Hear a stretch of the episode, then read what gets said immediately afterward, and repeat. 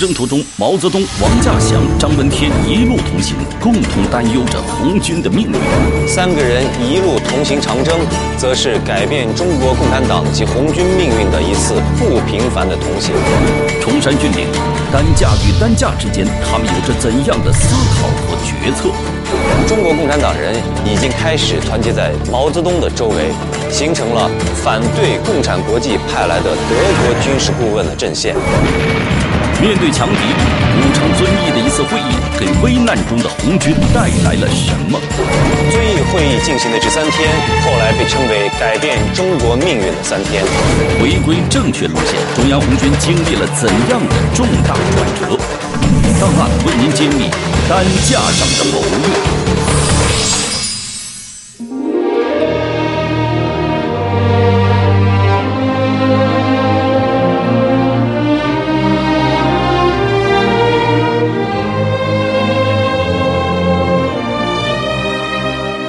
一九三五年一月十五日至十七日，遵义会议在这样的一个房间里召开了。这是中共中央政治局在贵州遵义召开的，独立自主地解决中国革命问题的一次极其重要的会议。这次会议顺利的召开，决定了一支军队的命运，进而决定了一个党的命运，最后是一个国家的命运。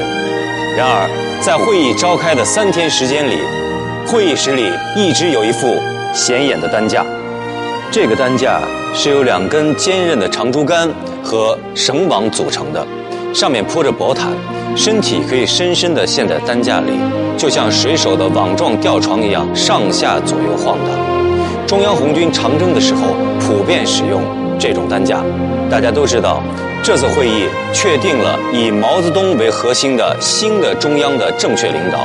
在危急的时刻挽救了中国共产党和中央红军，是中国共产党历史上一次生死攸关的转折点。然而，鲜为人知的是，这一切都是在长征途中这样的两副担架间一步一步讨论出来的谋略。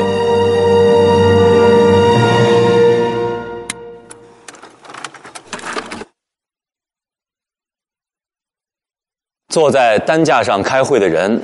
就是他，王稼祥，中央政治局候补委员。他在第四次反围剿战争中身受重伤，弹片钻进了他的右腹部，伤势非常严重。但是由于当时的医疗条件所限，不可能动大手术将弹片取出，所以只好采取保守疗法。在长征开始的时候，他就坐在担架上，这一坐竟然一直坐到了陕北。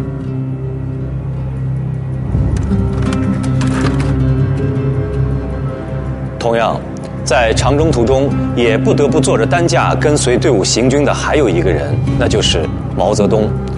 毛泽东在经过几个月疟疾的折磨，差点丢掉了性命。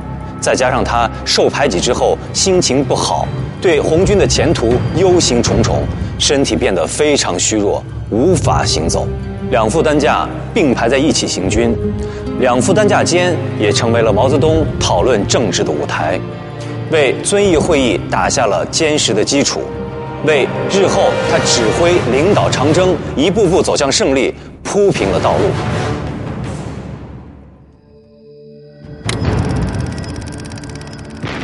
湘江战役之后，此时的中央红军已由出发时的八万六千人锐减到三万人。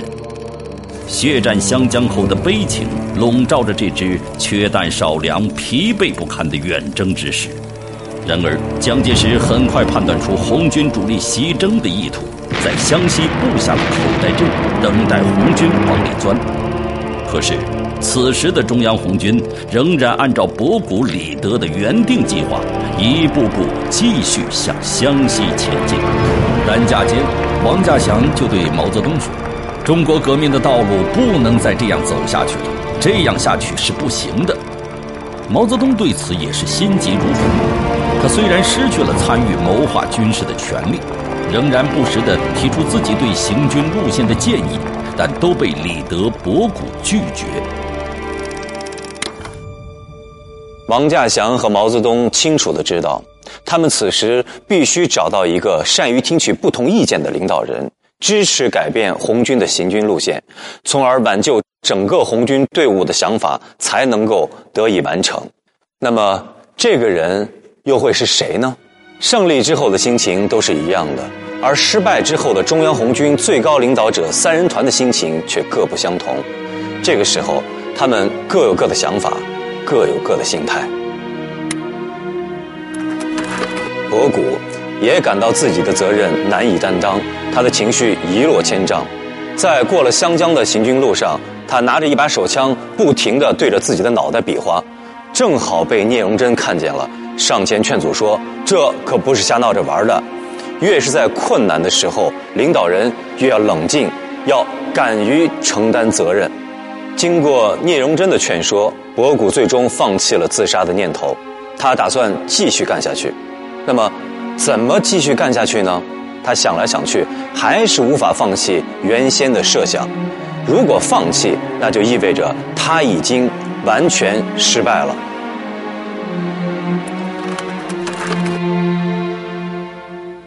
李德，时任中共中央革命军事委员会顾问，他的态度十分蛮横，还经常暴跳如雷。不但毫不认错，反说湘江战役的失利是因为意见分歧，贻误了战机。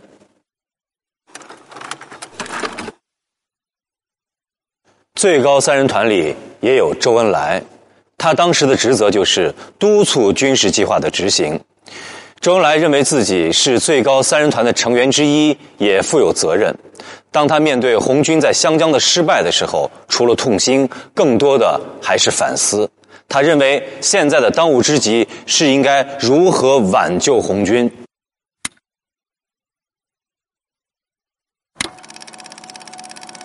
王稼祥和毛泽东看出了这一点，他俩一致觉得这个合适的人选就是周恩来。因为周恩来作为中央红军的最高领导人，善于听取不同意见，做事顾全大局，光明磊落。在中央红军最危难的时刻，周恩来肯定会支持毛泽东的想法来挽救红军。很快，毛泽东找到周恩来，提出要讨论失败的原因。周恩来同意了毛泽东的意见。然而，在湘江惨败后，中央红军损兵折将，蒋介石的军队又尾追甚急。这个时候根本无暇顾得上开会。周恩来许诺，稍微安顿一点的时候就召集会议加以讨论。红军现在仍然处于极端危险的境地，迫切需要甩掉后面的追兵。而现在甩掉追兵的唯一方法，只有钻大山了。天无绝人之路。前面正好是桂北的高山密林。广西军阀白崇禧虽然对中央红军保存实力，但是还是出动小部队进行不断的骚扰特击，并在白天派出飞机在中央红军活动的广西北部山区进行轰炸。白崇禧的目的很明确，尽快的把中央红军赶出广西。在这种情况下。中央红军只好将部队转为夜间行军，快到天亮时便开始宿营。中午敌人追上来打几个钟头，等到黄昏再出发。有的红军战士在夜行军时中途走散，很长时间没有返回，大伙便分头寻找。就这样，中央红军在广西北部山里连续转了多日。十二月十一日，红军终于走出了高山密林，攻占了通道县城，终于有了开会提出意见的机会。毛泽东和王稼祥在担架间也早已商量好如何改变红军困境、挽救红军命运的行军路线。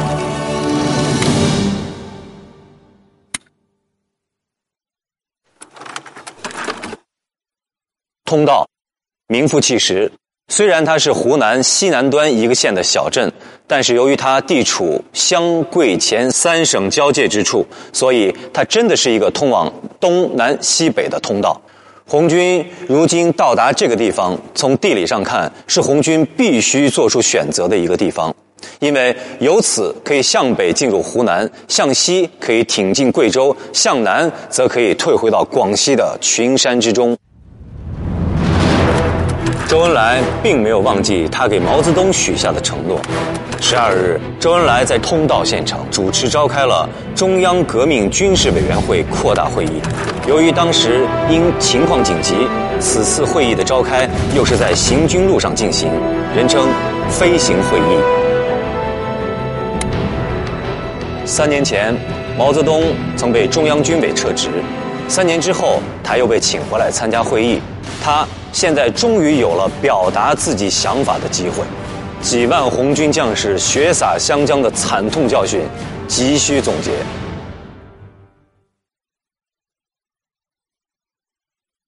湘江的战败仍然没有改变李德的初衷，在通道会议上，他还是坚持瑞金定下的路线，与贺龙和萧克的部队会合，希望依靠二军团创建的根据地去建立一个湘鄂黔川根据地。如果按照李德的意图，那么，等待红军的将是灭顶之灾。毛泽东想充分利用这次机会挽救红军，他极力的说服博古等主要领导人，建议放弃原来的与二六军团会合的作战计划，向敌人力量比较薄弱的贵州挺进。他的这一想法得到了王稼祥和张闻天等多数与会者的支持，尤其是得到了最高三团之一的周恩来的支持。毛泽东的意见第一次得到了多数人的支持，这也是他第一次战胜了李德。同时，这也是红军领导人第一次在一个问题上取得了一致的意见。军委向各军团、各纵队发出了迅速脱离贵敌、西入贵州、寻求机会以便转入黔北的电令。这一招的改变，使蒋介石又空欢喜了一场。从而挽救了三万多中央红军，更赢得了休整的时间，说明毛泽东在担架上的谋略已经取得了显著的成果。中国共产党人已经开始团结在毛泽东的周围，形成了反对共产国际派来的德国军事顾问的阵线。十二月十二日上午，红军再次踏上征途，向黎平挺进。踏上征途的红军中，一个声音逐步有了决定性的话语权。实际上，为了等到这一天，毛泽东足足等待了三年。温暖的篝火前，一条中国革命的正确道路被清晰地勾画了出来。毛泽东把马克思主义同中国革命的具体实践结合起来了。档案正在揭秘担架上的谋略。从这里可以知道。毛泽东开始具有了话语权，并且他的意见可以拿到大会上来讨论了。实际上，为了等到这一天，毛泽东足足等待了三年，而且在长征开始之前，他已经有所准备了。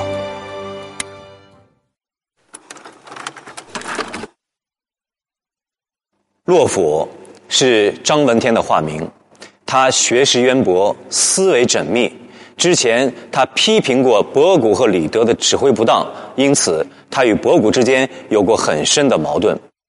张闻天在中央，在相当一部分人中间是个颇有影响力的人物，这不仅仅是因为他的地位和身份，更多的还是因为他具有极强的正义感，有话也敢直说，他也愿意听别人对他讲真话。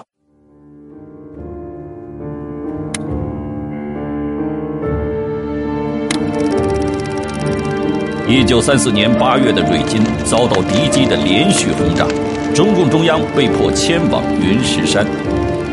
云石山上有一个古庙，叫云山古寺，毛泽东和张闻天的住处都在这里面。也许是张闻天当时已经看出他与毛泽东有同受排挤的相似处境，便主动向毛泽东靠拢。一天傍晚。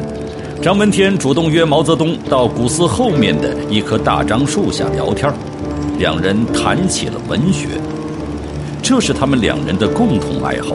这一谈而不可收，一直谈到深夜。谈来谈去，最后谈到了对人的认识。话到此处，张闻天终于向毛泽东倾诉了内心的苦闷，把对博古的不满一股脑的倒了出来。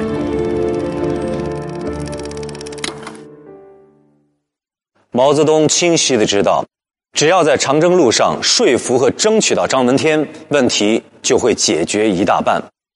然而出人意料的是，长征刚开始，毛泽东、王稼祥、张闻天这三人就被分散到各军团行军。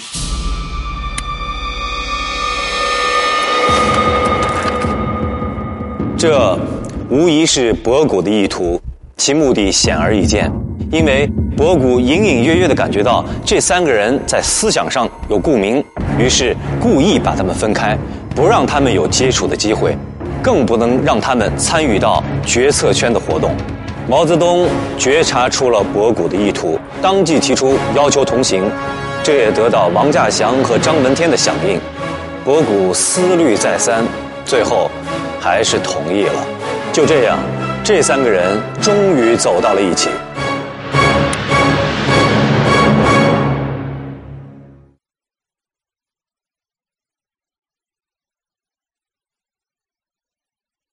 中国共产党的诞生，在中国是一个开天辟地的伟大时刻，而毛泽东、王稼祥、张闻天三个人一路同行长征，则是改变中国共产党及红军命运的一次不平凡的同行。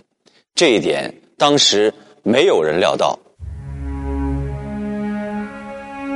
白天，战士们抬着担架在弯弯曲曲的山道上行走。王稼祥、毛泽东、张闻天这三个人形影不离，晚上还要在一起宿营。他们走一路谈一路，王稼祥和张闻天才开始真正的了解毛泽东，了解他的主张。毛泽东把马克思主义同中国革命的具体实践结合起来了，从而为中国革命勾画出了一条工农武装割据、以农村包围城市、最后夺取政权的正确道路。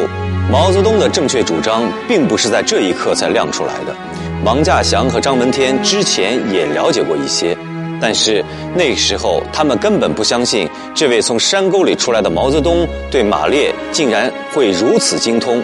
竟然有着如此超人的智慧，在担架间、篝火旁的朝夕相处，使毛泽东、王稼祥、张闻天相互之间越来越了解，从而这三个人也紧紧地靠拢在了一起。而这一切都被李德看在了眼里，记在了心中。最高三人团中的博古和周恩来忙于军事。只有李德忙里偷闲，时时的关注着这三个人的一举一动。他已经觉察出了一些不妙。为此，李德专门把王稼祥和张闻天找来，以警告的口吻对他们说：“你们两个都是从苏联回来的，要齐心协力。中国革命需要你们齐心协力。”王稼祥和张闻天已经听出了李德的言外之意，但是兵败者言危，他的话已经起不上太大的作用了。于是，李德又气呼呼地跑去向博古报告。然而，这时候的博古对毛泽东的一举一动也不像过去那么敏感了，他似乎已经感觉到李德的那一套不那么管用。李德找王稼祥和张闻天所谈的那番话，其实是起了相反的作用。因为刚开始这三个人还是尽量装着若无其事，只是在一起走走而已。现在他们两个人都在想，既然你李德已经看出来了，那么干脆一不做二不休，我们公开行动。于是当时就有了中央队三人团的说法。